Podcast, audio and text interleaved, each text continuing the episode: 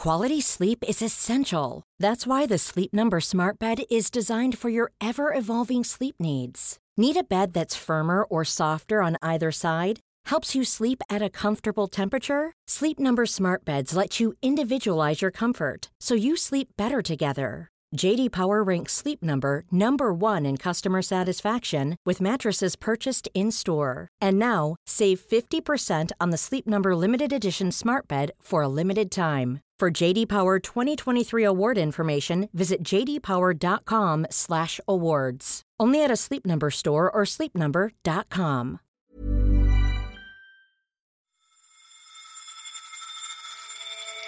Job numbers in America show positive signs, but is there a danger some people will be left behind? Hello, you're listening to Money Talks on Economist Radio, our weekly podcast on the markets, the economy, and the world of business. I'm Simon Long, an editor here at The Economist. Coming up on today's show, a former director of America's National Economic Council asks whether economic dignity could cut through partisan politics and pave the way to a fairer recovery. Shouldn't we be able to construct an economy where these basic human values that are universal could be afforded to all who are doing their share? And the huge German business you've never heard of that thrives on its secrecy. There's no photograph of any member of the Reimann family available. I mean, I looked everywhere, and on their website, of course, there's nothing.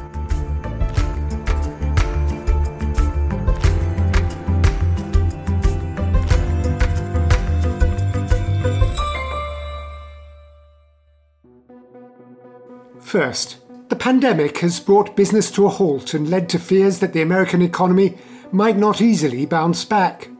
The National Bureau of Economic Research has already declared the economy in recession, but positive signs are emerging. The index for the tech-dominated Nasdaq exchange has reached a record level, and the S&P 500 index clawed its way above the opening year level despite having collapsed in March and the country's latest employment figures showed that more Americans were in work in May than in April. Donald Trump hailed this as showing America was already embarked on a recovery. Better, he said, than a V shaped one, more of a rocket ship. Well, is there anything in that? Most economists of the US economy had expected unemployment to come in at around 20%. Callum Williams is a senior economics writer for The Economist obviously very high, the highest figures really since the Great Depression. Uh, and then when you see the figure of around 13% come in, uh, it's no surprise that people were rushing to explain what had happened. And why were expectations so low to start with? Well, if you looked at some of the so called real time economic data, so data that's often produced by private sector organizations, there wasn't really much of a sign of an upturn in, for instance, job postings being placed online. The data on GDP was pretty bad, and often there's a pretty strong relationship between what happens to GDP and what happens to the labour market. And I think also there was a sense that the stimulus plan that America has brought in, which is really significant in economic terms, people really kind of thought that that wouldn't have much of an impact until perhaps June or July. So so that was also feeding into quite low expectations for this report. So, what were analysts missing? Why were the real time data, for example, so out of kilter with the historic data? So, I mean, it's hard to say for certain, but take, for instance, the uh, real time data on job postings online, which can be tracked pretty much, you know, day to day. If it's the case that a lot of companies are actually rehiring workers that they temporarily laid off, they won't be placing an ad online or in a newspaper or whatever, they will just call up that person and say, actually, we're reopening, can you come back on Monday? So if as an economist you're looking at online job postings as a proxy for the labor market, then it's, you know, you're liable to be misled by those figures. I think also there's a lot of judgment calls that take place at the moment because there's very few historical parallels to go off. And I, I you know, I think people have been surprised at how quickly lots of businesses have reopened as lockdowns in different parts of the US have eased. We're talking on a national level, I suppose, but is there any information yet on how this varies for different regions and demographic groups? Absolutely. So, you know, as with any labour market report, there'll be some groups that do well and some groups that do not so well. In particular, if you look at how this breaks down by different ethnic groups, people who are white saw a pretty strong increase in um, employment between April and May, but ethnic minorities saw a much, much smaller increase in employment. And so to uh, to look into that into a bit more detail, I spoke with Benga Ajilore, who's a senior economist at the Center for American Progress, which is a think tank, and he's also uh, the former president of the National Economic Association. So last month, the unemployment rate was about 14.2% for whites and 16.7% for blacks. And then it dropped to 12.4% for whites, and then it went ticked up about 16.8%. So one of the things I look at is the ratio of the black to white unemployment rate, kind of a measure of the gap. And one reason why I looked at that is that over the last 50 years, it's always been double. The black rate's always been twice that of the white rate. And then last month, it actually kind of converged down to about 1.2.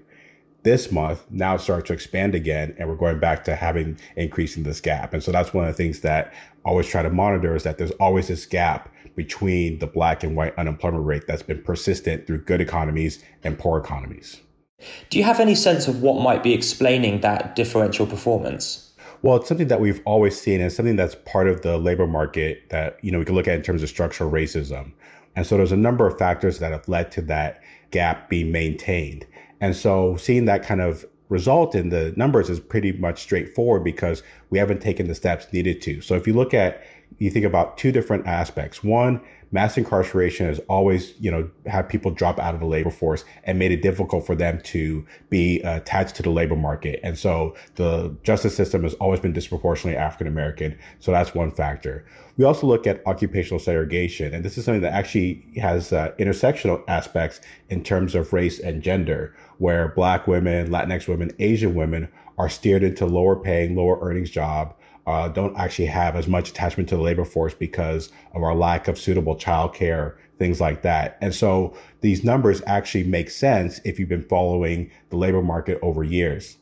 So over the next few months, as we see you know month monthly job report after monthly jobs report and we see this pattern persisting where there's you know stronger employment growth and bigger falls in unemployment among whites as compared with ethnic minorities is there something that can be done kind of today or in the next kind of few weeks that could help to address that problem because people are hurting right now, aren't they? Exactly. And right now, the House had passed, or about two weeks ago, House had passed what was called the HEROES Act. And one of the big parts of that was about $500 billion to state and local governments. And that's one of the biggest things that could really help out. The fiscal year for governments are going to end in June 30th. And so we see a lot of these job loss because of that this money going to the state local governments could really help with their budget shortfalls because there's two things happening. There's increased spending from tackling the COVID crisis, but there's also decreased revenue from the loss of income tax revenues and the loss of sales tax revenues. And providing money for state local governments would provide that relief to help with their budget shortfalls. And that would be very helpful in terms of stabilizing the economy. As I was saying in the introduction, Callum, President Trump has been seizing on these numbers as a sign that a vigorous recovery is already underway. Is there anything in that? Well, it depends on who you ask. You know, there is an argument that is now going around some people which says that if you look at the stock market, which is uh, the US stock market is doing extremely well and the S&P 500 is pretty much back where it was at the beginning of the year. The reason why that's happening is because a lot of market participants believe that there will be a very strong bounce back in economic activity. I think it's important to put the latest jobs report in some sort of context, though. Obviously, it's fantastic news that two and a half million jobs were created in a single month. That's a huge figure and something that is, you know, should be should be celebrated. But you know, we're still talking about 20 million jobs that have been lost as a result of the pandemic. So we need another nine of these jobs reports or another eight of these massive jobs reports to get back to where we started. So there's still an awful long way to go. I think the markets this week have been slightly uh, transfixed looking ahead to the announcement on Wednesday by the Fed of what it's going to do next. How do you see all these unemployment numbers affecting its decision making? It's unlikely that they're going to change direction much in either way, I, I would have thought. Um, they will be very aware of the fact that there is a long, long way to go in terms of economic recovery. So it would be very surprising if they were to start talking about tightening monetary policy. You know, they responded very quickly when the pandemic hit and they loosened monetary policy, cutting interest rates and offering liquidity to corporates and so forth. I don't think that will change, but I think what you will get from some investors is looking at potentially where members of the FOMC see interest rates in a year's time or two years' time for clues as to how they're thinking about the shape of the economic recovery. But are economists concerned that the financial markets, with the Nasdaq at records, the S and P uh, uh, back to where it was at the beginning of the year, are they concerned that that's so now out of joint with the underlying economic situation, with America being in a recession? Well, it certainly seems that way. There is, however, another way of looking at this, which is that markets are often not just concerned with current economic conditions, i.e., how the economy is doing today. They are equally, if not more, concerned sometimes with how the economy is forecast to be doing in a year's time or possibly in two years' time. And there's a pretty strong correlation between, for instance, the S&P 500 and expectations for economic growth in the US you know, in one year from now or two years from now. Now, of course, what's so weird about this recession and is quite unique actually is that obviously GDP will fall very sharply in 2020, but almost all economists expect a pretty big bounce back in 2021 and 2022. So they expect economic growth to be pretty strong in both of those years. And once you have that idea in your mind, and you have also the idea that you know investors tend to look ahead, then actually it's a little bit easier to explain why the markets might be looking pretty uh, bubbly at the moment. And you might even argue that there's further room for increases in stock markets over the next few weeks. Callum Williams, thanks very much. Thank you. And our thanks also to Benga Ajilore.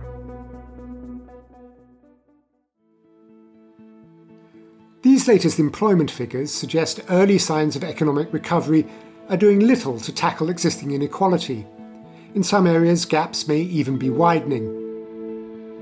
Now, many economists are asking what can be done to ensure a more level playing field ahead. In a new book, Gene Sperling lays out his vision for the road to a more equitable society through what he calls economic dignity.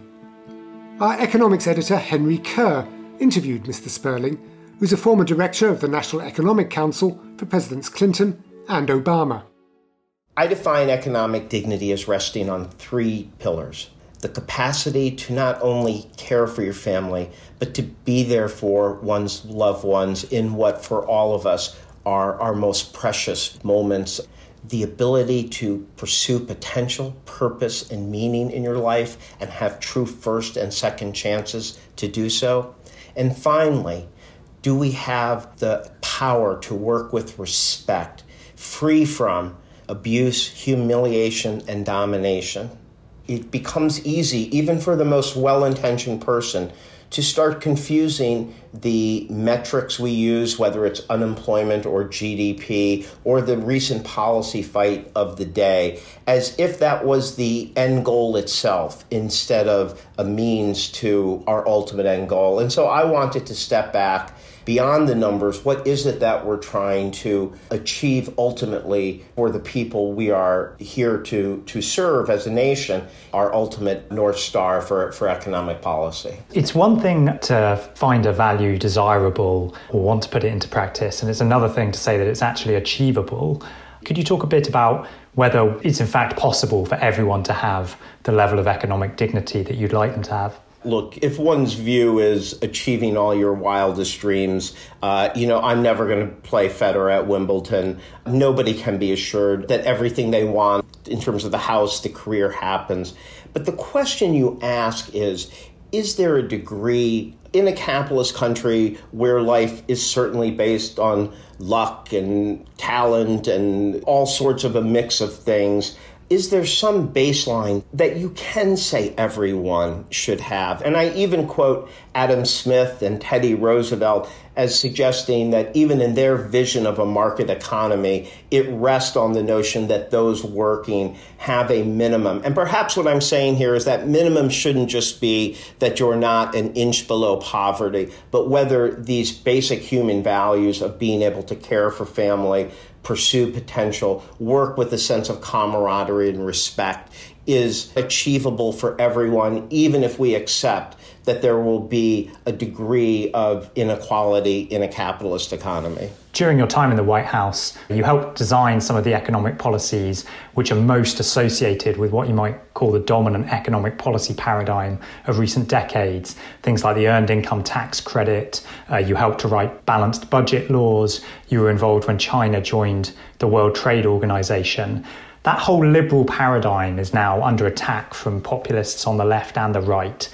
To what extent is the agenda of economic dignity in keeping with what you have pursued during your policymaking career? Or to what extent is it saying, here's a gap in the system where we've got it wrong? I think part of the problem is that we look at everything in terms of you know, what part of the Democratic Party or what policy tribe are you in at a particular time. In my mind, you should be focusing, and I feel I have tried in my policy career to focus for these values of economic dignity for everyone. Now, you're going to deal with different obstacles, like that Bill Clinton had uh, six years of all Republican governance. And I think you're also going to find that even if you had policies that seemed like they were well thought out at the time, events later added knowledge that gives you clarity on where you should go forward. In the end of the 90s, the statistics were incredibly strong in terms of low unemployment rate, poverty falling. But I think when you look at how the last 20 years have gone, one has to recognize that structural economic issues from increased economic concentration in the tech field to lack of unionization, decline of minimum wage. You know, these things are having a dramatic impact and they deserve more attention. So I think some of this might be a shift for some people in policy, but a lot for me is just seeing the world as it is and being willing to adjust your policies to the challenges that prevent all people from feeling that they can work, raise their family, and retire with dignity. You mentioned uh, partisanship there and the, and the, and the difficulties of, of making progress, passing laws with different parties controlling different parts of government. To what extent is economic dignity a partisan issue? Is it possible to have a right wing free market political philosophy that pays due respect to economic dignity as a value? I do believe that when one goes to a more value based approach, you do have greater chances of breaking through certain partisan divides. Uh, what I do criticize is what I call the emptiness of the new conservatives who focus on dignity. They don't listen to the part of Martin Luther King's speech where he says, What good is it to win the right to sit at an integrated lunch counter if you don't have the resources to buy your family a meal? And I contrast many of the conservatives today with Teddy Roosevelt, who grew up as a free market, pro business conservative, but through his actual visits to places making cigars and tenements and filth and working 18 hours a day with their children, he adjusted his philosophy to the actual realities people face. You've got to be able to look beyond an iron box of smaller government market idealism and ask what do people need to actually live with economic dignity. Do you think there are examples of specific policies today that would boost economic dignity that would be feasible on a bipartisan basis that would be acceptable to Republicans? I think the challenge is often is whether you can get by the, the easy divide to what the kind of end value is. So when people were talking about protecting people with pre existing conditions.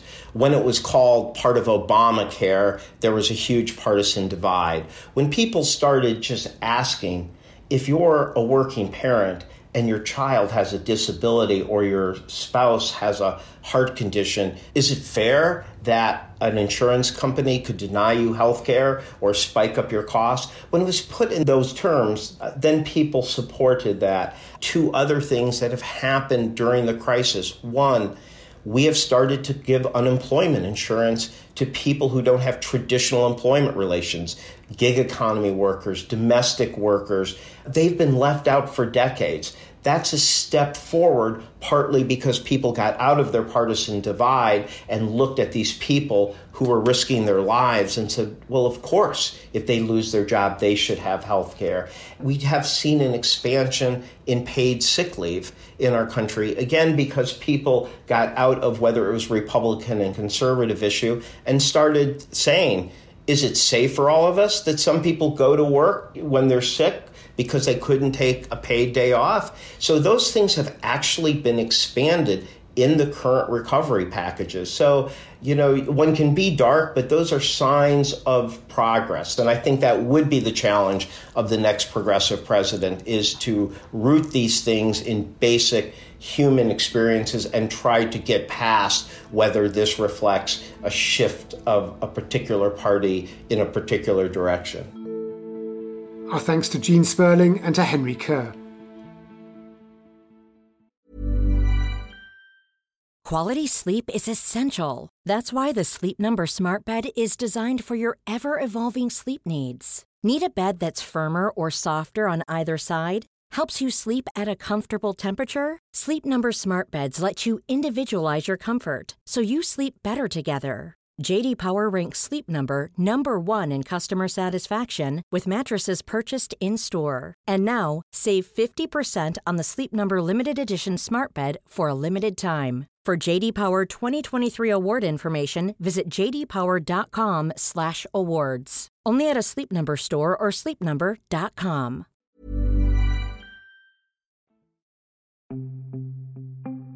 And finally, it's been a tough few months for many businesses and one that has been hurting more than most is Coty, an American cosmetics giant, which has seen its share price fall by 60%. It's just got its fourth chief executive in five years.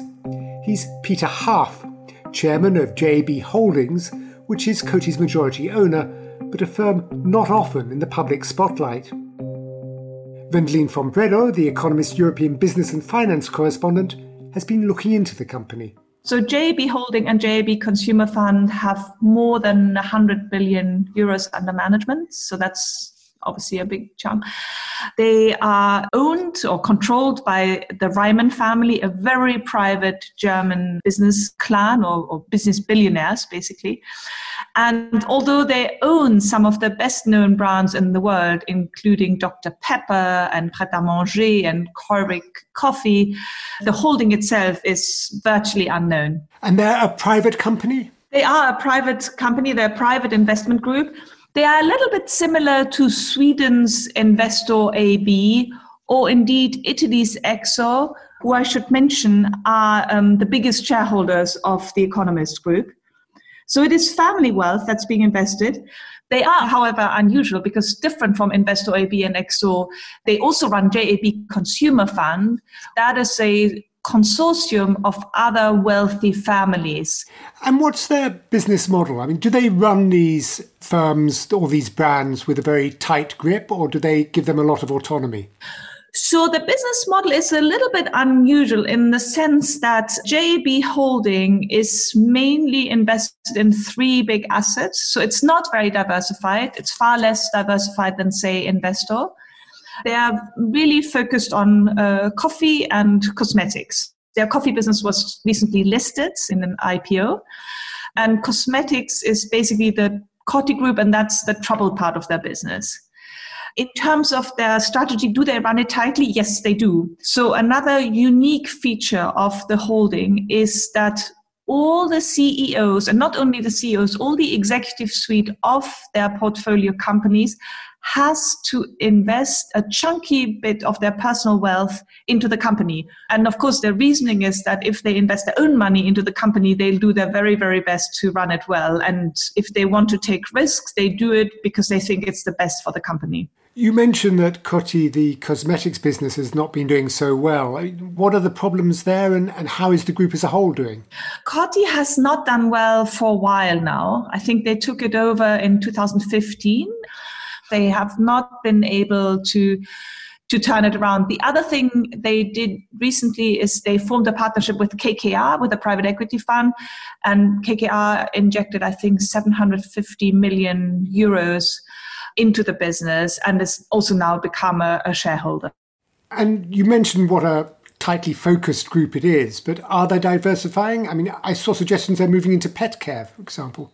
They are. So they're not a very diversified group, as we said before, but they are now building up their pet care business. And it's, it sounds unusual, but it's actually a growing uh, and, and rapidly growing business, in particular in America, but also in Europe. And so they've been buying pet clinics, basically and because the ownership of pets really increased in the last 20 years. So it's a very lucrative business, and I think they want to grow it in the next few years. Vendeline, what you've been describing is, by any sense, a, a huge business, which raises the question of where I started really. I mean, why are they so little known? Are they deliberately secretive?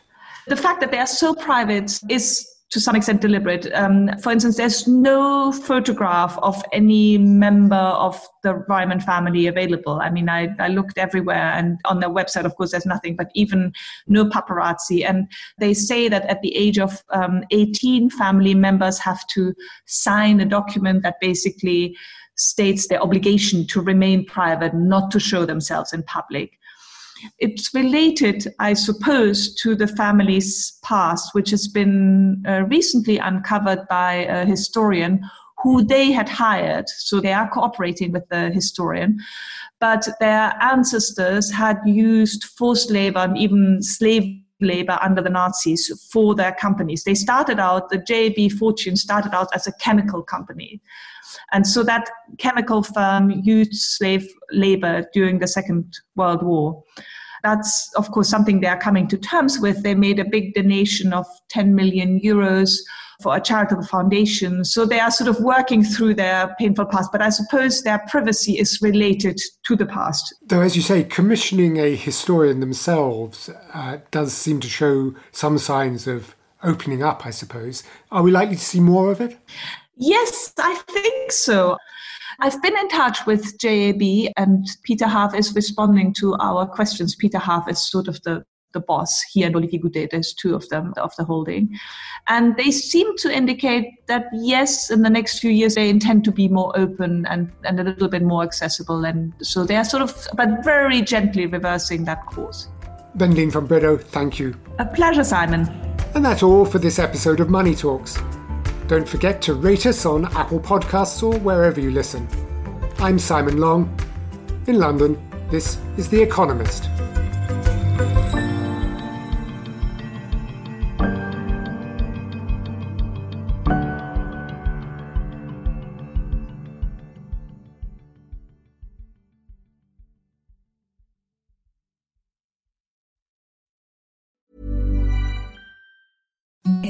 The softest sheets you've ever felt. Now imagine them getting even softer over time. That's what you'll feel with Boll and Branch's organic cotton sheets. In a recent customer survey, 96% replied that Bowl and Branch sheets get softer with every wash. Start getting your best night's sleep in these sheets that get softer and softer for years to come. Try their sheets with a 30-night guarantee. Plus, get 15% off your first order at bollandbranch.com. Code BUTTERY. Exclusions apply. See site for details.